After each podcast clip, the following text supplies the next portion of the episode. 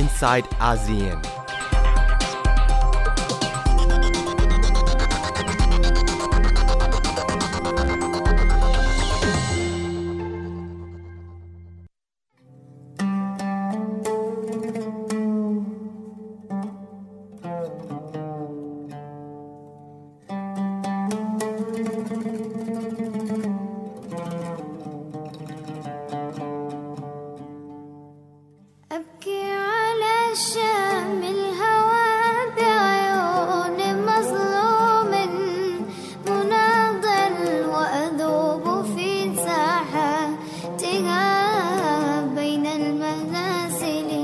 والمساجد رباه سلم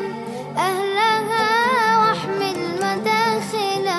والمخارج واحفظ بلاد المسلمين عن اليمائن والشمائل.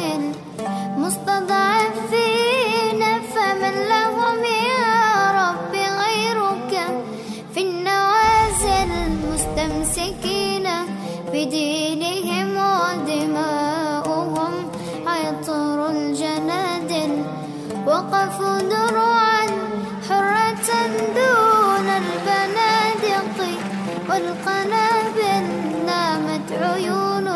صغارهم واستيقظت نار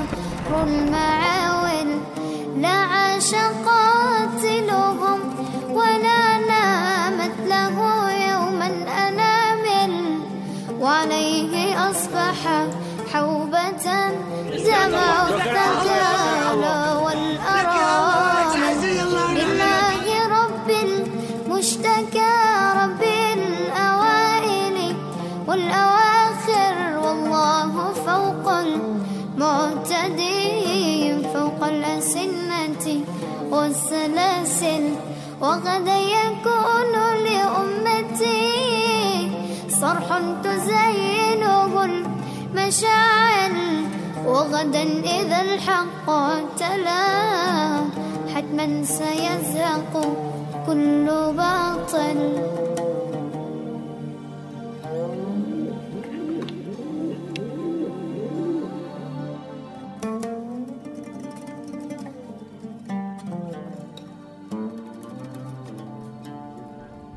สวัสดีค่ะ คุณผู้ฟังคะ i n s i ซต์อาเซียนพบกับดิฉันนัทถาโกมลวาทินนะคะ วันนี้เริ่มต้นกันด้วยบทเพลงจากประเทศซีเรีย สะท้อนสถานการณ์การสู้รบปัญหาผู้ลี้ภัยที่เกิดขึ้น ไม่ใช่แต่เฉพาะจากประเทศซีเรียเท่านั้น เรื่องราวของผู้ลี้ภัย ผู้ที่พยายามขออพยพไปอยู่ต่างบ้านต่างเมืองเพื่อที่จะหนีตาย จากปัญหาความขัดแย้งภายในประเทศ เรื่องของปัญหาการเมือง การถูกขู่ คุกคามล้วนแล้วแต่มีหลากหลายเหตุผลนะคะที่คนคนหนึ่งจะต้องกลายเป็นสถานะผู้ลี้ภัย จะว่าไปก็ไม่ใช่เรื่องใหม่ค่ะ แต่เป็นปัญหาที่กำลังเกิดขึ้น อย่างเห็นได้ชัดในโลกสหภาพยุโรป เอเชียหลาย ๆ ประเทศ อย่างกรณีโรฮิงญานี่ก็ใช่นะคะ รวมถึงในสหรัฐ ช่วงต้นเดือน ช่วงปลายเดือนตุลาคมที่ผ่านมาค่ะ ดิฉันได้ไปร่วมงาน สัมมนา แบบปฏิบัติการหรือเวิร์กช็อปเรื่อง global migration ผู้อพยพระดับโลก เป็นเวทีที่เชิญผู้ที่ทำงานเกี่ยวข้องในด้านนี้ ไม่ว่าจะเป็นพนักงานองค์กรระหว่างประเทศ เจ้าหน้าที่ของ UN UNHCR นักวิชาการ สื่อ มีเพื่อนสื่ออย่างอัลจซีรา BBC ไปด้วยนะคะ และมีช่างภาพที่เป็นผู้สื่อข่าวเล่าเรื่องจากภาพ แต่ละคนล้วนแล้วแต่นำมุมมอง การสะท้อนปรากฏการณ์จากมุมที่ตัวเองทำงานไปคุยกัน จุดประสงค์ก็คือ จะสร้างความเข้าใจเรื่องผู้อพยพในระดับโลก และเปลี่ยนแปลงความรู้สึกหวาดกลัวในแต่ละประเทศ ที่อาจจะเกิดขึ้นกับผู้ลี้ภัยได้อย่างไรค่ะ สำหรับในโลกยุคปัจจุบัน ประเทศซีเรียน่าจะเป็นประเทศที่ขณะนี้มีปัญหา ผู้ลี้ภัยมากที่สุดแล้วนะคะ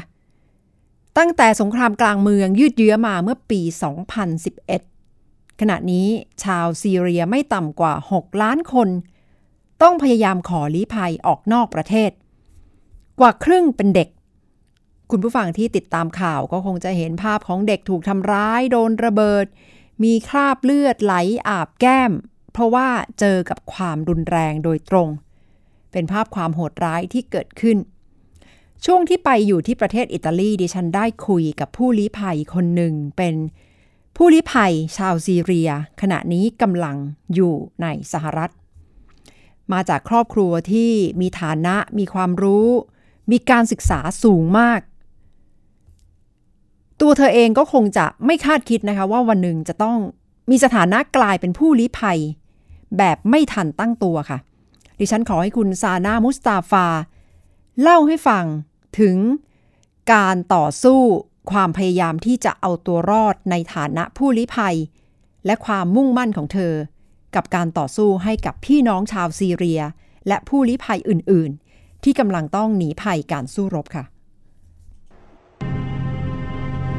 2 กรกฎาคม 2556 คือวันที่ซาน่ามุสตาฟา เขียนไว้บนกระดาษในห้องพักว่าจะไม่มีวันลืม Like no one knows what's going on over there. วันนั้นเธอล้มทั้งยืนเมื่อได้รับแจ้งว่าพ่อซึ่งเป็นนักเคลื่อนไหวต่อต้านอัลอาซาดผู้นำซีเรีย ถูกควบคุมตัวไปกลางดึก ท่ามกลางความรุนแรง แม่และน้องสาวออกไปทำธุระนอกบ้าน ขณะที่ซาน่าเป็นผู้นำรุ่นใหม่ I was in the อยู่ US. ระหว่างรับ I เชิญ was in ไปดู class. งานที่สหรัฐ She was one of the first to be in the streets, you know, seeing her, seeing my dad and other ความรู้สึกสับ friends, ส you น know, and และอายใจ they didn't believe it ผิดต่อครอบครัว because there ผุด was no ขึ้นมาใน person ใจของซาน่าอย่างไม่ขาดสาย ว่าเธอควรจะอยู่ที่บ้าน ไม่ใช่สหรัฐสี่ปีผ่านมาซาน่าได้รับสถานะเป็นผู้ขอลี้ภัยทางการเมือง แต่เธอไม่มีบ้านและคนในครอบครัวให้กลับไปหา It was not like ซาน่าไม่ได้รับข่าวคราวเกี่ยวกับพ่อตลอด 4 ปีที่ผ่านมา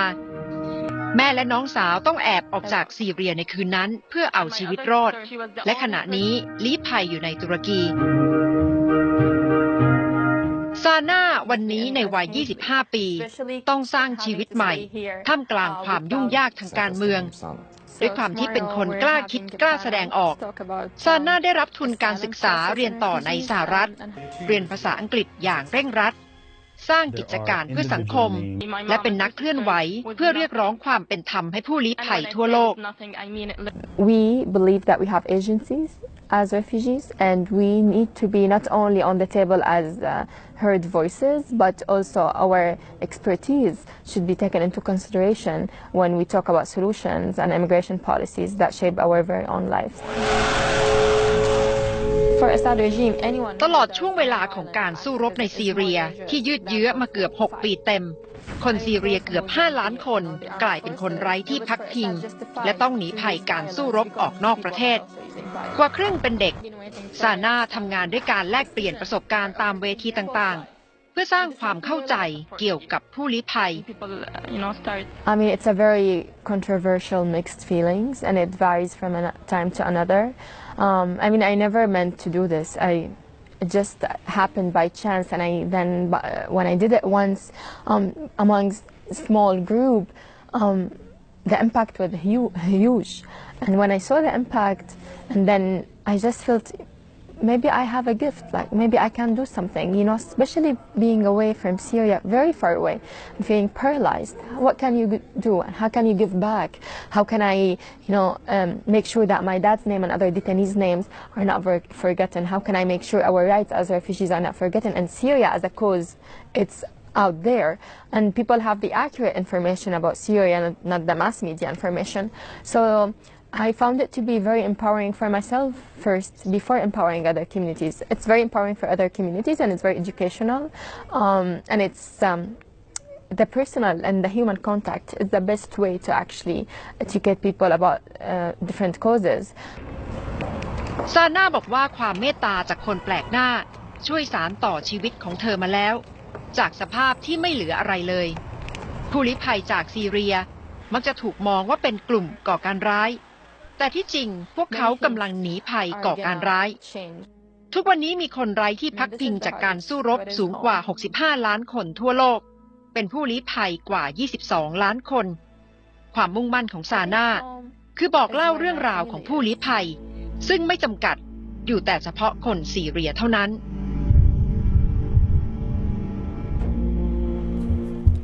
เป็นเรื่องราวเพียงหนึ่งเสียงหนึ่งครอบครัว จาก ครอบครัวชาวซีเรียไม่ต่ำกว่า 6 ล้านคน ที่ต้องกลายสถานะเป็นผู้ลี้ภัยการสู้รบนะคะซาน่าบอกว่าแน่นอนความเป็นคนซีเรีย ก็ทำให้คนมองว่าเธอกำลังต่อสู้เพื่อคนซีเรีย แต่ซาน่ามองไปไกลกว่านั้นค่ะคุณผู้ฟังคะเธอมองว่าปัญหาของผู้ลี้ภัยผู้ที่พยายามอพยพ และหนีภัยการสู้รบเป็นปัญหาร่วมของผู้คนทั่วโลก และต้องการที่จะบอกเล่าเรื่องราว ดิฉันถามเธอว่าถูกถามบ่อยๆ แบบนี้ ตอนที่ชวนมานั่งคุยนั่งสัมภาษณ์ดิฉันก็ต้องถามคำถามเธอซ้ำๆในเรื่องเดิมๆ บอกว่าทำยิ่งทำให้รู้สึก หมดพลัง สิ้นหวัง ท้อแท้หรือไม่ซาน่าบอกว่ายอมรับนะคะว่า การที่ต้องพูดบ่อยๆ พูดเรื่องราวความทุกข์ยากปัญหาที่ตัวเองต้องเผชิญทำให้ยิ่งรู้สึกเศร้า แต่ก็จะต้องใช้เวลา อย่างน้อยเมื่อต้องพูดบ่อยๆ ซ้ำๆกัน สมมุติสองสัปดาห์ก็ต้องขอ พักบ้างเล็กน้อยนะคะ เพื่อที่จะทำให้หัวใจรู้สึกมีพลังเพิ่มมากขึ้นก่อนที่จะกลับมาเคลื่อนไหวอีกครั้ง แต่ซาน่ายืนยันว่าเป็นเรื่องจำเป็น เพราะเห็นพลังแล้วว่า ยิ่งได้พูด ยิ่งได้เล่า บอกประสบการณ์ ความโหดร้ายที่ครอบครัวของตัวเธอเองต้องเผชิญ ก็จะทำให้คนทั่วไปเนี่ยเข้าอกเข้าใจปัญหาของผู้ลี้ภัย มากยิ่งขึ้น และเสียงเล็กๆของเธอก็จะเป็นเสมือนอีกหนึ่งเสียงที่ช่วยสะท้อนภาพความโหดร้ายของการสู้รบ และความพยายามที่จะแบ่งแยกประเทศซีเรียค่ะ ดิฉันพยายามที่จะไม่แตะถึงปมปัญหาความขัดแย้งภายในซีเรีย เพราะว่าเป็นเรื่องที่ซับซ้อน อธิบายคร่าวๆก็คือ รัฐบาลภายใต้การนำของบาชาอัลอาซาดถูกมองว่าเป็นผู้นำเผด็จการ เป็นผู้นำที่ไม่มีความเป็นธรรมทำให้กลุ่มกบฏก็พยายามที่จะหยิบอาวุธขึ้นมาต่อสู้ แต่กลับกลายเป็นช่องโหว่ให้กลุ่ม IS ก็พยายามที่จะยึดกลายเป็นฐานที่มั่นเพื่อโจมตีด้วยนะคะ แล้วกลายเป็นว่าสถานการณ์ที่ซีเรีย มีนานาประเทศพยายามที่จะเข้าไปมีส่วนร่วม ไม่ว่าจะเป็นสหรัฐสหภาพยุโรปจอร์แดนประเทศเพื่อนบ้าน เพราะว่าซีเรียถือว่าเป็นยุทธศาสตร์สำคัญ มีบ่อน้ำมัน ซึ่งเป็นทรัพยากรอันล้ำค่า และเมื่อหลาย ๆ ประเทศเข้าไปมารุมมาตุ้ม ก็ทำให้เกิดความขัดแย้งตามมา และจนถึงขนาดนี้ รัสเซียเองด้านหนึ่งก็ถูกมองว่าเข้าไปเพื่อที่จะปกป้องบาชาอัลอาซาดไม่ได้เข้าไปดูแลคนซีเรียโดยตรงค่ะสำหรับพ่อของ ซานามุสตาฟา เป็นคนที่ออกมาเคลื่อนไหวทางการเมือง เพื่อที่จะต่อต้านบาชาอัลอาซาดทำให้ถูกควบคุมตัว และขณะนี้ยังไม่มีใครรู้ว่าชะตากรรมเป็นอย่างไร หรือว่ายังมีชีวิตอยู่หรือไม่ค่ะ อีกด้านหนึ่งภาพการนำเสนอของสื่อมีความสำคัญอย่างมาก ในการพูดถึงสถานการณ์ของคนลี้ภัย ว่า หนีภัยความยุ่งยาก หรือว่าเป็นกลุ่มก่อการร้าย สื่อล้วนแต่มีบทบาทสำคัญ ในการสร้างความเข้าใจกับประชาชนค่ะ ในงานสัมมนาปฏิบัติการ ดิฉันก็มีรายงานชิ้นนี้ออกมานะคะ เพื่อสรุปประเด็นที่พูดคุยกันค่ะ ภาพหนูน้อยสวมเสื้อสีแดง นอนเสียชีวิตริมหาดที่เกาะคอสของประเทศกรีซเพียงภาพเดียวสะท้อนโศกนาฏกรรมมนุษย์ ที่พยายามหนีตายการสู้รบในบ้านเกิด แต่กลับถูกท้องทะเลกลืนชีวิต เป็นภาพที่ผู้คนทั่วโลกแชร์กันผ่านสื่อสังคมออนไลน์ เมื่อช่วงเดือนกันยายนปี 2558 ในหลักการนำเสนอของสื่อ ภาพนี้อาจจะเกิดคำถามเรื่องหลักจริยธรรม และความเปราะบางในการรายงาน political crisis over refugees ชาร์ลอตอัลเฟรดบรรณาธิการบริหาร Refugees Deeply ระบุว่า ปฏิเสธไม่ได้ถึงพลังของการนำเสนอภาพนี้ What to do about people who don't fall under the definition of refugee under the ชาร์ลอตอธิบายว่าในเชิงคุณค่าของข่าว ใครเห็นภาพนี้จะต้องรู้สึกตกใจและสงสาร และเมื่อผู้สื่อข่าวทำหน้าที่เพิ่มเติม โดยอธิบายที่มาของครอบครัว และเส้นทางหลบหนีของหนูน้อยอลันเคอร์ดี้และพี่ชายวัยห้าขวบ ที่ต้องเผชิญความตายในรูปแบบเดียวกัน ยิ่งช่วยทำให้เข้าใจความทุกข์ยาก ของผู้ลี้ภัยชาวซีเรียคนอื่น ๆ อีกหลายแสนคน ภาพนำเสนอผ่านสื่อมีความสุ่มเสี่ยงที่จะถูกตีความหลากหลาย เช่น ภาพตำรวจชาวเซอร์เบีย อุ้มเด็กชายชาวซีเรียที่พยายามข้ามพรมแดน ภาพนี้ทวิตโดยมานวีนราน่า ผู้สื่อข่าววิทยุ BBC แล้วถูกส่งต่อกันไปทั่วโลก leave again. So I followed one Syrian family. มานวีนติดตามเส้นทางการหลบหนีของหนึ่งในครอบครัวชาวซีเรีย กินนอนใช้ชีวิตร่วมกับครอบครัวนี้ เดินทางผ่านเกือบทุกประเทศในสหภาพยุโรป เป็นเวลา 5 สัปดาห์ because I wanted to actually sort of see what the experience was like. And being on my own with just a little discreet มานวีนบอกว่าการใช้เวลากับผู้หนีภัยการสู้รบ เปลี่ยนมุมมองความเข้าใจในการนำเสนอ และพบว่าหน้าที่ของผู้สื่อข่าว ไม่ควรซ้ำเติมภาพว่าพวกเขาคือเหยื่อ แต่ควรให้ข้อมูลครบและรอบด้าน แนวทางการนำเสนอของสื่อเกี่ยวกับสถานะผู้ลี้ภัย ผู้ขออบพยพเข้าประเทศล้วนแล้วแต่มีความสำคัญและมีความหมายในยะในเชิงการเมืองอย่างมากนะคะ โดยเฉพาะเรื่องของการเลือกตั้งในสหรัฐ การลงประชามติออกจากสหภาพยุโรป หรือ Brexit ของสหราชอาณาจักร ได้พิสูจน์ได้เห็นแล้วว่าเป็นสองสถานการณ์หลักว่าเมื่อเกี่ยวข้องกับสถานะผู้ลี้ภัย อาจจะทำให้เกิดความไม่ไว้ใจ และเกิดกระแสหวาดกลัว ภายในประเทศที่จะต้องรับผู้ลี้ภัยเหล่านั้นเข้าประเทศ และส่งผลต่อนโยบายทางการเมืองด้วยค่ะ เพราะฉะนั้นสื่อเองมีความรับผิดชอบที่จะต้องนำเสนอให้รอบด้าน และจะต้องใช้ความละเอียดอ่อนในการตัดสินใจ ว่าจะนำเสนอภาพใด และจะใช้คำพูดใดในการรายงานสถานการณ์ค่ะ เดือนมิถุนายนปี 2559 ภาพของผู้ลี้ภัยและผู้อพยพที่เข้าคิวยาวเหยียด พร้อมด้วยประโยคสั้นๆว่า จุดแตกหัก สาภาพยุโรปคือความล้มเหลวสำหรับทุกคน เราต้องแยกตัวออกจาก EU เพื่อควบคุมอนาคต กลับกลายเป็นภาพและประโยคที่จับใจคนอังกฤษจำนวนมาก และมีอิทธิพลต่อการตัดสินใจ ลงประชามติออกจากสหภาพยุโรปหรือ Brexit ภาพนี้ถูกเปรียบเทียบว่าในเจลฟาราดอดีตผู้นำพรรคเอกราชอังกฤษ หรือยูคิปใช้เพื่อปลุกความรู้สึกเกลียดกลัวประชาชน ที่ไม่ใช่คนผิวขาว คล้ายที่นาซีใช้ในยุคสงครามโลกครั้งที่สองหลังจากผลการลงประชามติ Brexit กลับได้เห็นความรู้สึกของคนยุโรปตีกลับ จากที่เห็นใจผู้อพยพ กลายเป็นความรู้สึกต่อต้านแทน ในปัจจุบันที่คนรับข่าวสารมีช่องทางหลากหลาย จึงเป็นเรื่องยากหรือแทบจะเป็นไปไม่ได้ ที่จะควบคุมข่าวสารในเพียงด้านเดียว แต่ปฏิเสธไม่ได้ถึงสื่อที่ต้องทำหน้าที่อย่างรอบด้านให้มากที่สุดเท่าที่จะทำได้ สถานการณ์ของผู้ลี้ภัย ไม่ใช่ว่าจะกำลังเป็นเรื่องในสหภาพยุโรปนะคะ คุณผู้ฟังคะ โดยเฉพาะถ้าย้อนกลับมาดูในพื้นที่เอเชียตะวันออกเฉียงใต้หรืออาเซียน ขณะนี้ภาพของผู้อพยพประเด็นที่ดิฉันได้นำไปแลกเปลี่ยนพูดคุยในเวทีปฏิบัติการนี้ก็คือเรื่องของชะตากรรมคนโรฮิงญาซึ่ง ได้เห็นภาพของคนที่พยายามจะหนีภัยการสู้รบออกไปจากรัฐยะไข่ หลายแสนคนนะคะในช่วง ตั้งแต่เดือนสิงหาคมที่ผ่านมาค่ะ และจนถึงขณะนี้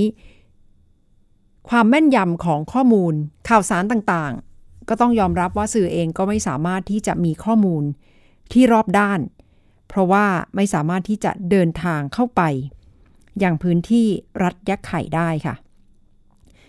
ตรงนี้ถือว่าเป็นอุปสรรคสำคัญ เช่นเดียวกันสำหรับคนที่ต้องทำหน้าที่เป็นสื่อมวลชน เพราะว่าข้อมูลข่าวสารเป็นเสมือนวัตถุดิบ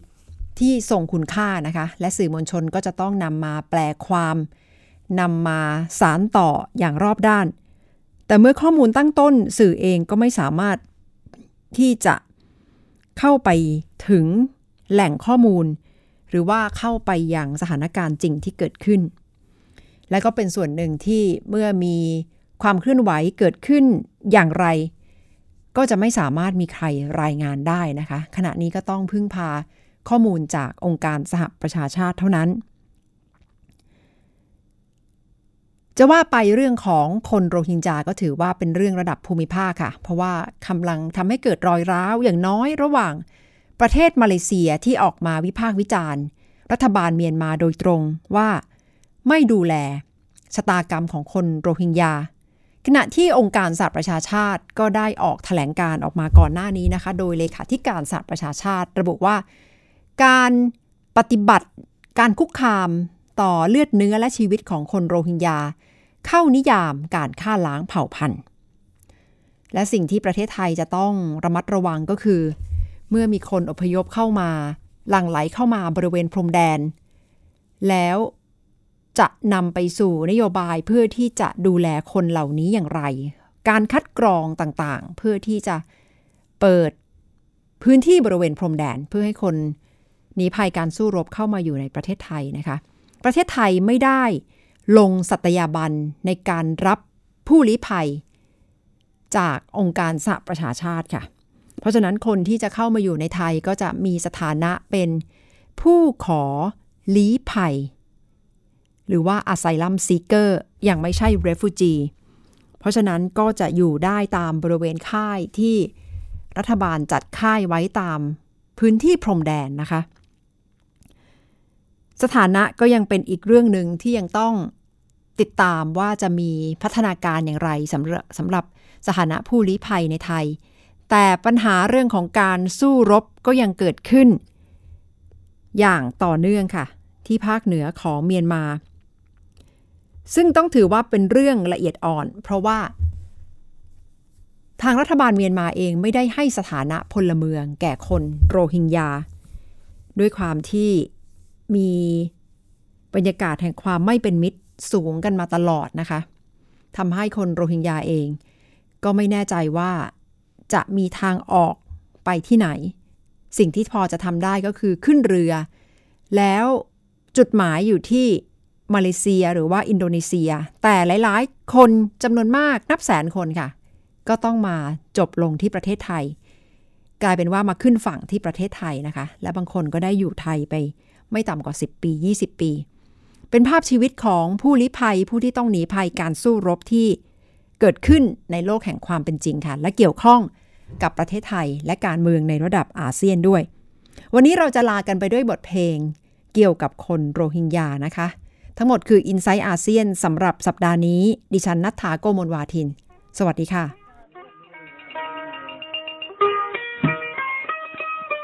خارجی زمین وجود الله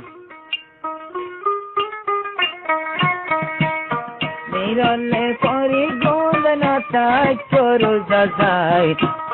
বাপয় মতন লাই কনে বাপের মতন লাই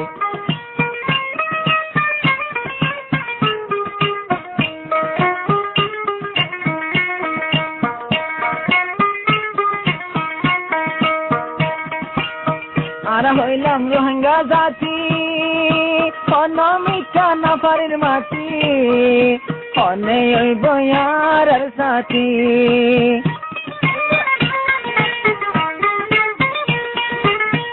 আর হইলাম রোহিঙ্গা জাতি। অনমিকা নাফারের মাটি। অনে ওই বয়ার সাথী। আল্লাহর নবী চাচি তো আর ফুয়াতি চাইতো। আল্লাহর নবী চাচি আর আর বাপা বাপিত। আর আল্লাহ বাপ নাচিও নাই। নিরলে গন্ধাই ভরি তাক তুই রোজা যায়, অনে বাপের মতন নাই।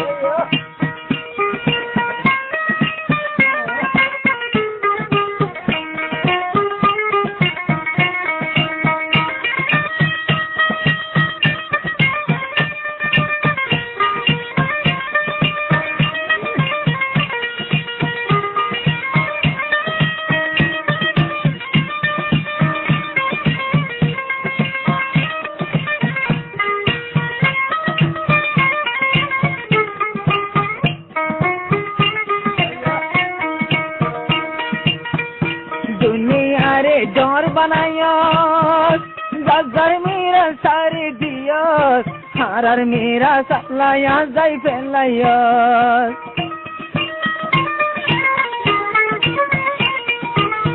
दुनिया रे डर बनायस जागर मेरा सारे जियस हरर मेरा सादै फैलयस मंग मोरुंग और दामेरा सासे घर बांधे दे मोरा जाई, होने बापेर मतलाई নিরালে পরি গুমরাই তাই কতরু যাই হনে বাপের মানলাই